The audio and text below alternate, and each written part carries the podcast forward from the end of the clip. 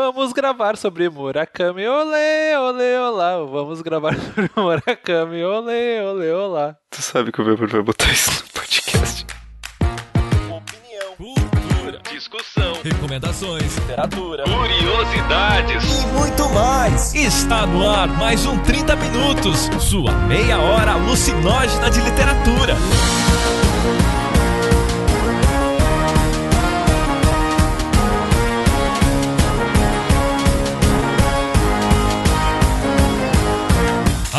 Apresentado por ele, que acordou de sonhos intranquilos, metamorfoseado em um japonês, Vilton Reis. É, existe um termo na construção de narrativa que é narrativa de tensão transfigurada. É quando o ambiente na história representa aquilo que tá acontecendo com o psicológico do personagem. E no Murakami isso acontece bastante, assim. E aquele que lambe o sapo, Jefferson Figueiredo. Eu gosto muito de um, um tipo de técnica que o Murakami faz, que é ele descreve esse cotidiano da pessoa para mostrar tipo os sentimentos dela, não através de diálogos, mas pelo que ela tá fazendo, assim, coisas bem prosaicas. Ah, o tipo de roupa que ela usa. De todos os livros dele, esse provavelmente é o melhor. Tem a cena mais triste que eu vi, que é alguém cozinhando.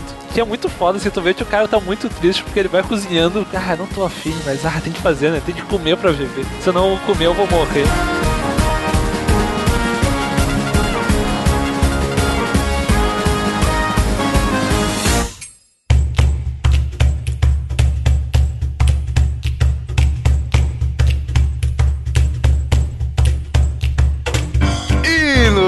Podcast de hoje é dia de falar de Murakami. Olha só. Demo golpe, demo golpe, demo golpe. A gente demo anda muito golpe. golpista ultimamente, mas ok. Você já deve ter percebido aí pela abertura que a Cecília não pôde comparecer por motivos de saúde, mas tá tudo bem, gente, tá tudo bem. E em breve aí ela estará de volta, espero que ainda nesta encarnação. É, vamos então bater um papo aqui sobre Caçando Carneiros, um título que eu acho maravilhoso pra um romance, né? Tu tá olhando ali, ah, aqui na sessão de romance, tem caralho, Caçando Carneiros?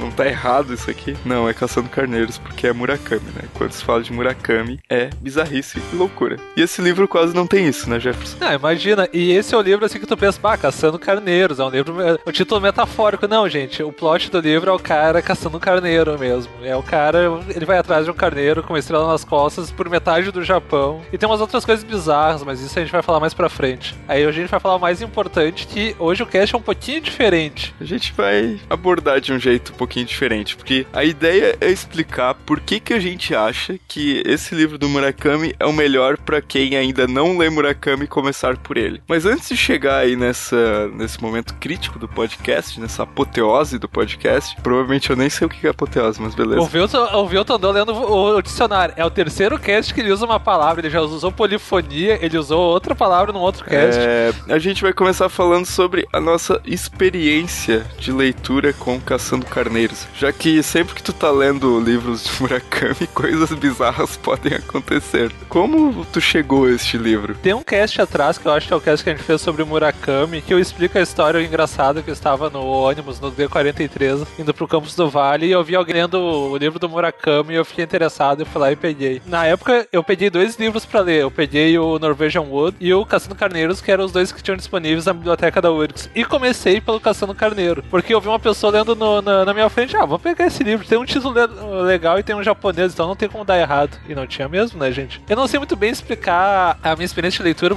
Primeiro, eu li, eu lembro que, que eu li na, numa edição, não é a edição que eu tenho hoje da Alfaguara, é a edição da Estação Cidade, eu acho, que é uma editora que publica vários bagulhos japoneses lá de São Paulo. Estação Liberdade, gente. Por favor. Maior respeito pela Estação Liberdade que mora no meu coração. Sim, é uma editora muito foda, ela publica vários livros legais. É, é só uma curiosidade, tá?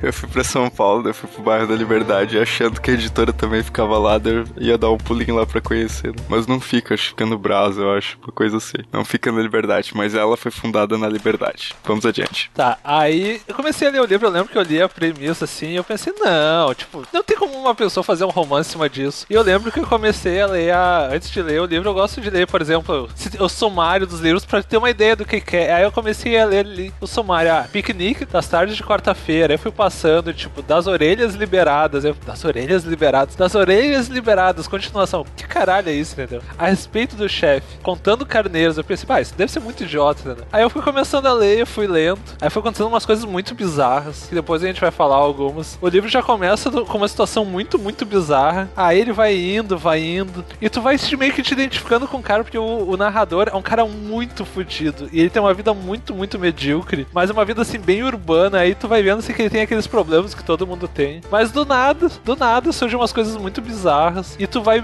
meio que sendo dragado pelo livro. Tu vai sendo dragado. Eu lembro que eu li em três dias tudo. E eu tinha um monte de trabalho pra fazer. E tem, quando chega no fim do livro, que tá uma coisa meio. Ah, meu, foda-se, vamos indo. E eu lembro que quando eu terminei de ler a primeira vez, aí eu pensei, pá, cara, isso é um livro foda pra caralho. E eu já li mais umas duas vezes desde essa primeira vez. Com certeza é o meu livro preferido do Murakami. E com certeza eu ponho esse no top 3 dos, meus- dos livros da minha vida. Por vários motivos, porque eu acho. Ele, ele é, um, é um livro charmoso, mas eu não vou falar nisso. Mas eu sempre tenho a sensação que é aquele livro, assim, que tipo. de quando eu li, que é aquela coisa do. Eu não sei muito bem explicar. Ele quebra todos os paradigmas, assim, de romance que eu tinha lido, assim. E olha, eu já tinha lido 100 anos de solidão, que é puta quebra de paradigma. E ele é legal, assim, tipo, ele, ele é bizarro, mas ele é um bizarro que tu vai levando uma boa. Ele vai te ganhando aos poucos. Sei lá, eu vou parar de dar de fanboy agora, senão viu, tu vai me xingar. É, Eu acho que ele tem algumas coisas assim um pouco diferentes e que bem típicas do Murakami, assim, tipo um começo lento, né? Eu acho que o começo dele é um pouco arrastado, mas ele é interessante porque os personagens do Murakami, eu já tô entrando no livro, né? Todos eles têm uma coisa assim de ser pessoas muito normais, assim, muito, sei lá, até tediosas assim. É, claro, né? Quem é que não vai buscar um carneiro com uma estrela nas costas na vida, né? E aí elas são jogadas e lançadas em situações muito bizarras. E aí, tipo, tu acaba se identificando assim, porque, tipo, a gente, nossa vida comum é a vida comum, né, gente? É pagar contas e tal. É, eu gosto muito do meme que saiu é, da Netflix dizendo que a Netflix vai liberar conteúdo adulto. Aí tinha embaixo documentário de como pagar as contas, como sobreviver ao estresse, tá ligado? então, tipo, é isso, né? O, livro- o começo do livro do Murakami. E de repente tu tem uma situação bizarra, assim. É, eu já indiquei esse livro pra algumas pessoas, assim, começarem a ler Murakami. E a reação é sempre, tipo, cara, o que, que tá acontecendo aqui, sabe? Uma espécie do, de uma atração, de um desconforto, de um. Existe sempre nos livros do Murakami uma coisinha meio. um terror meio estranho, assim, um certo momento. Sim, agora o Vilto finalmente conseguiu colocar em palavras uma sensação que eu tenho. Um terror, um estranhamento com, misturado com terror. Eu sinto muito isso. E é muito estranho. Eu acho que o único livro assim que ele consegue fazer no mesmo nível, o que ele faz Caçando Carneiros, é o Kafka Beira-Mar, que é um outro livro muito bizarro. Muito bizarro. Que esse eu, eu não aconselho nem chegar perto se nunca leu Murakami, porque é, é foda, gente. Mas aí que tá, esse ele, ele vai te levando aos poucos. Ele não é tão lento assim no começo que nem os outros romances do Murakami, ele é razoavelmente lento, mas ele começa com essa ambientação assim, tipo, ambientação de filmezinho, de história assim mais padrão. E isso que é muito bizarro, ele consegue pegar da pessoa mais clichê, tipo aquela mais padrão que a gente pode ser, né?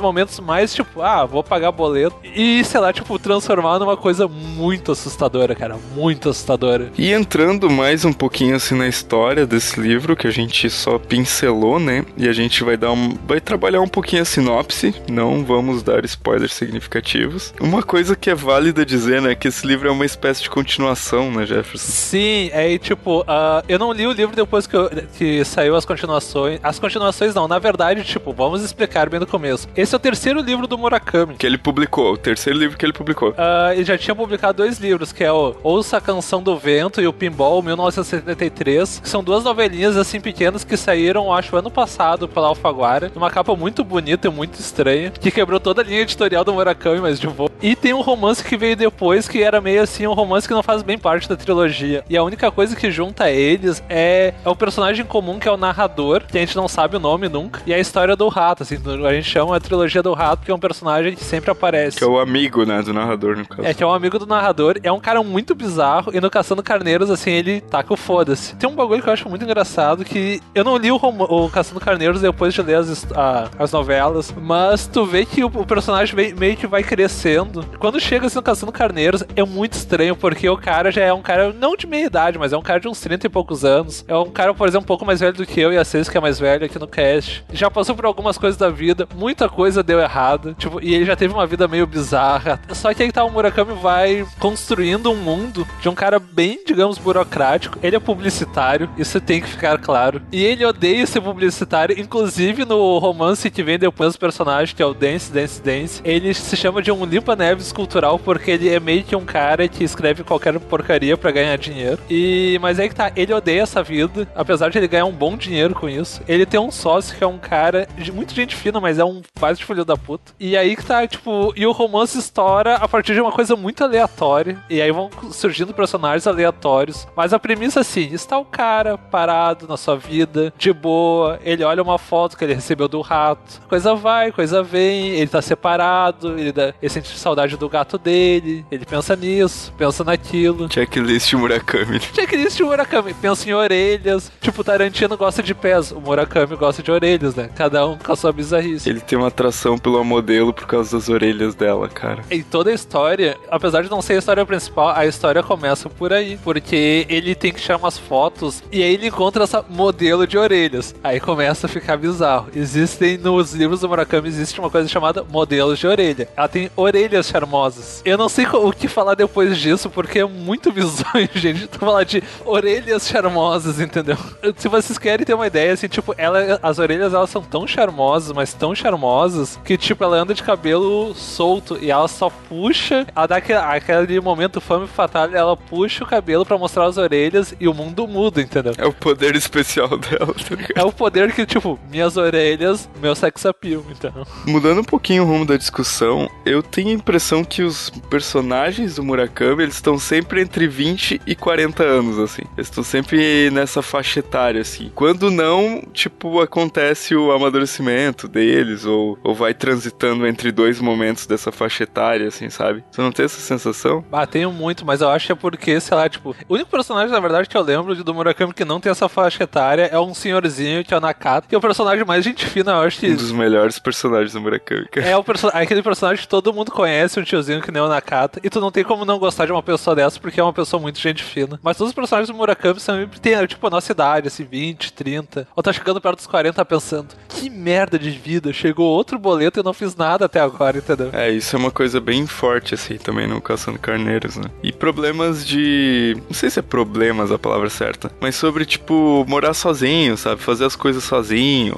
tá sempre naquele. aquela coisa da vida contemporânea, assim, de. parece com um não lugar, assim. E, e eu acho que o Murakami trabalha muito isso do não lugar, tipo, o personagem tá numa espécie de uma, uma trajetória em que ele tá sempre nesse não lugar e isso vai se intensificando, isso vai cada vez ficando pior, parece. E o cara talvez vai se afundando nisso, assim, sei lá. Até o ponto que chega nesse terror, assim, que tu já não sabe se é uma. se realmente tá acontecendo, se ele tá imaginando, se aquilo é uma extensão do, do psicológico dele que tá problemático, sabe? É, existe um termo na construção de narrativa que é narrativa de tensão transfigurada, assim. É quando o ambiente na história representa aquilo que tá acontecendo com o psicológico do personagem. E no Murakami isso acontece bastante, assim. Eu acho que muito disso acontece e nos personagens do Murakami, principalmente nesse livro, por ser, tipo, pô, Murakami é japonês e ele passou a maior parte da vida adulta dele em Tóquio. Então, imagina uma cidade que nem Tóquio, tipo, a 11 milhões de habitantes, sei lá quantos milhões de habitantes tem. E, e tem essa rotina que vai, tipo, te esmagando e esse isolamento. Aí tu tem que pagar boleto, que nem o Vilto falou, tipo, cenas, de,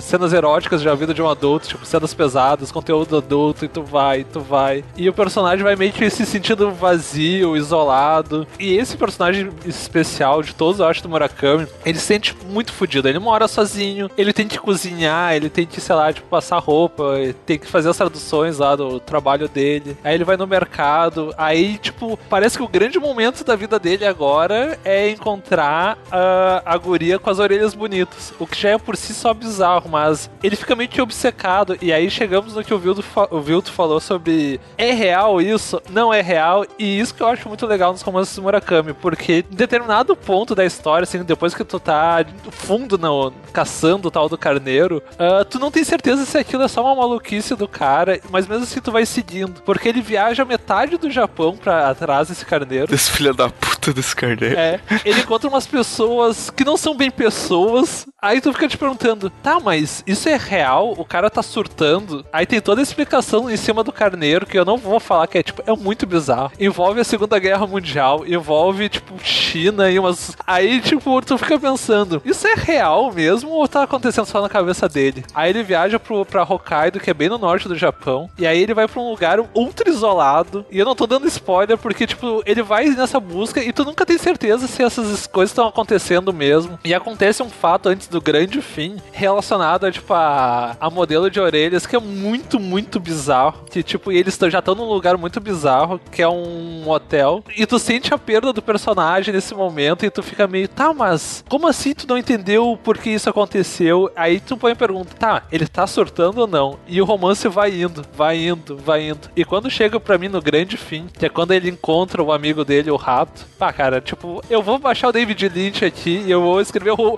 o Holland Drive e vou tacar o foda-se. É isso aí. Você falou uma coisa, assim, sobre essa, tipo, do não saber se tá acontecendo. É que as coisas são construídas muito em cima da ambiguidade, assim, no Murakami, sabe? E eu percebo que, por exemplo, é uma coisa que eu e o Gerson temos em comum com o gosto de histórias, assim. Tipo, levando pro lado David Lynch, levando pro lado Murakami. É, eu vejo isso no Mutarelli, por exemplo, no melhor livro dele para mim, que é o Arte de Produzir Efeitos Sem Causa. A ambiguidade é da gente não saber se o personagem tá vivendo uma experiência espírita ou se é tudo loucura da cabeça dele, assim, sabe? Sei lá, é uma coisa que para mim marca muito no Murakami, nos melhores livros dele sempre tem isso, assim. Uh, tem uma coisa que eu gosto muito no Murakami, e o Vilto, meu querido editor, que no futuro espero publicará meu livro. Uh, tipo, quem leu o, o romance que eu fiz, vai, vai ver que, tipo, eu gosto muito dessa ideia do, do mundo não real que, que se introjeta de alguma forma na realidade. E o Murakami faz muito isso, assim. Tem três livros que eu acho que ele faz isso de uma forma muito, muito foda.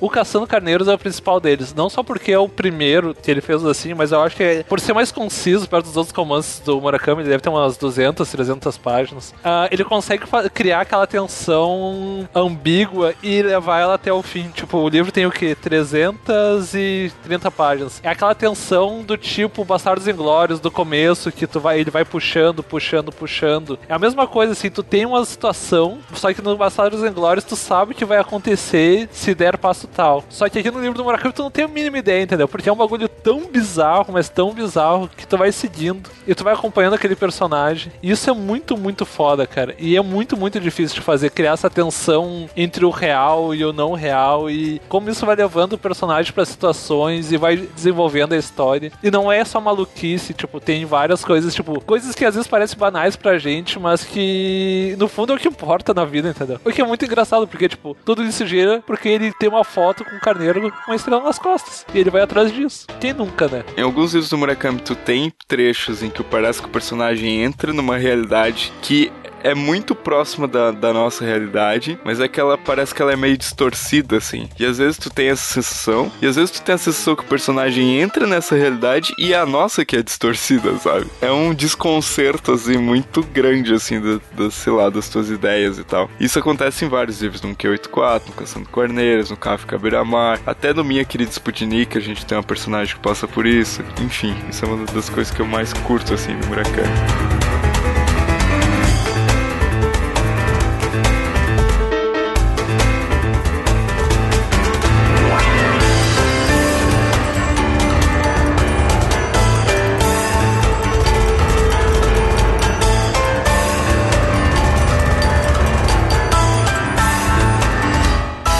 Então, já que eu tô aqui, eu roubei até o rosteamento do Vilto. Agora a gente vai dar alguns motivos que a gente acha importante para, segundo o Vilto, murakamizar as pessoas. É até difícil falar. Ele pegou o nome do Murakami e transformou num verbo, gente. E depois eu que sou fanboy. Vilto, deu motivos para murakanizar as pessoas. Por que Caçando Carneiros em primeiro lugar? Como o Jefferson já falou, é um livro um pouco mais conciso, mas existem livros menores do Murakami. É, mais curtos, né? O que eu quero dizer. Só que aquele livro é um livro que condensa o estilo Murakami, assim, na minha opinião, assim. Tu olha pra eles e diz, cara, Murakami Murakami é isso aqui, por causa disso, por causa disso, por causa daquilo. E também ele tem um suspense, assim, sabe? Que não é todo livro do Murakami que tem, assim. Então eu acho que ele te mantém mais preso, assim, mais preso à leitura. Eu acho que o suspense vale como grande atração do livro, porque o suspense para mim é ele é muito ambíguo em dois sentidos. Primeiro, se o personagem está tá surtando ou não, e segundo, a, através da música que ele vai fazendo do Carneiro, porque ele chega num grupo muito doido que tem um tipo um chefe de máfia que é um cara meio de ultra direita, super rico. E tipo, é muito doido o que isso leva em consequência. E tu vai criando suspense até o fim da história. E esses, tipo, e tu tem essas duas, digamos, narrativas paralelas, esses, esses dois fatos de leitura que vão seguindo, seguindo, seguindo. E quando chega lá no fim, uh, tu vai esperando por aquela resposta, tipo, aquele capítulo que vai fechar tudo, e tu encontra aquele fim, entendeu? Que eu não vou falar, mas que é que, tipo, what?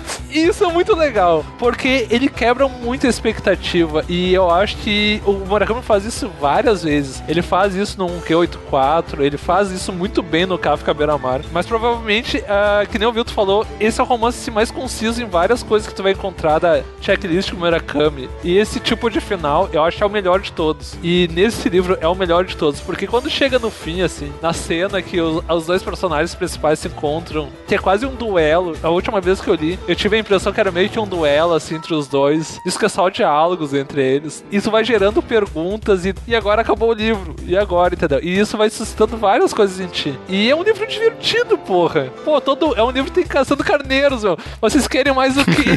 Sabe outra coisa, cara? O fato dos personagens não ter nome, é, os principais, eles facilitam a identificação das pessoas, sabe? Porque mesmo que eles sejam em alguns pontos é, muito bizarros, mas a capacidade do Murakami de observar pessoas comuns e, e captar manias e captar é, trejeitos e colocar isso nos personagens faz com que tu também se adapte. Ou que tu veja uma característica que também é tua, ou que tu veja uma característica nesse personagem que é de alguém que tu conhece. Eu acho que o Murakami é muito bom nisso, assim. Então, e no Caçando Carneiros está bem construído, assim. E é uma coisa assim, eu gosto muito de um, de tipo de técnica que o Murakami faz, que é ele descreve esse cotidiano da pessoa para mostrar, tipo, os sentimentos dela, não através de diálogos, mas pelo que ela tá fazendo, assim, coisas bem prosaicas. Ah, o tipo de roupa que ela usa, ou tipo, como ela cozinha tal. E eu acho que de todos os livros dele, esse, esse provavelmente é o melhor. Tem a cena mais triste que eu vi, que é alguém cozinhando, que é bem no começo desse livro,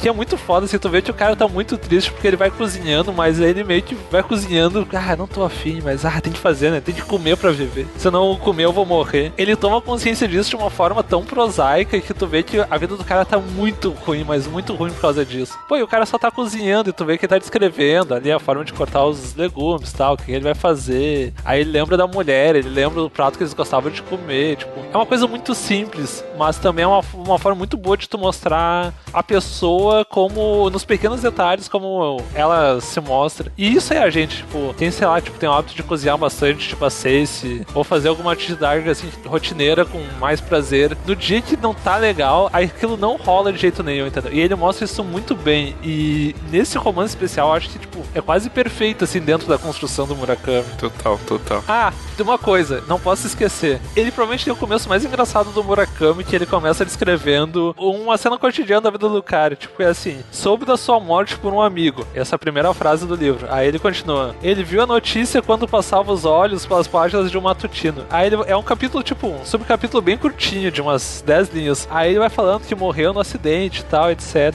Vai falando sobre o personagem e pergunta Tá, mas não faço ideia de onde a gente vai ser enterro. Pra começar, essa pessoa tinha família, entendeu? Tipo, mostra meio que questão de isolamento, que é uma coisa que vai passar todo o romance, numa coisa muito banal, entendeu? O cara, ah, fiquei sabendo que fulano morreu, ah, foi atropelado. Tá, mas foi atropelado, essa pessoa tinha família, tinha alguma coisa, como é que eu vou saber do enterro, entendeu? E isso mostra um pouco o personagem já, que, tipo, isolamento, mas forma, mostra de uma forma meio bizarra e engraçada, que dá meio já o tom do livro. E é foda, tipo. Eu já sei, eu sei que eu falei foda umas 20 vezes, mas foda-se, é foda.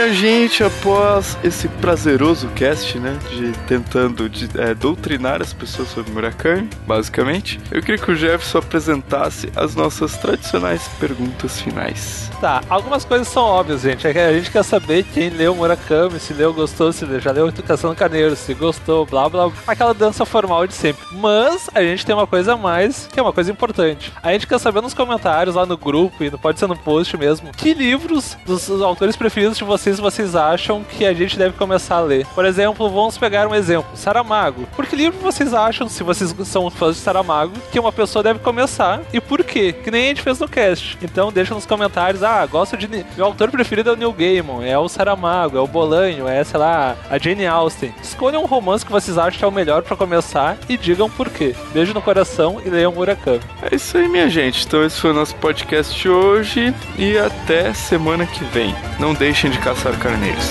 Oh, yeah.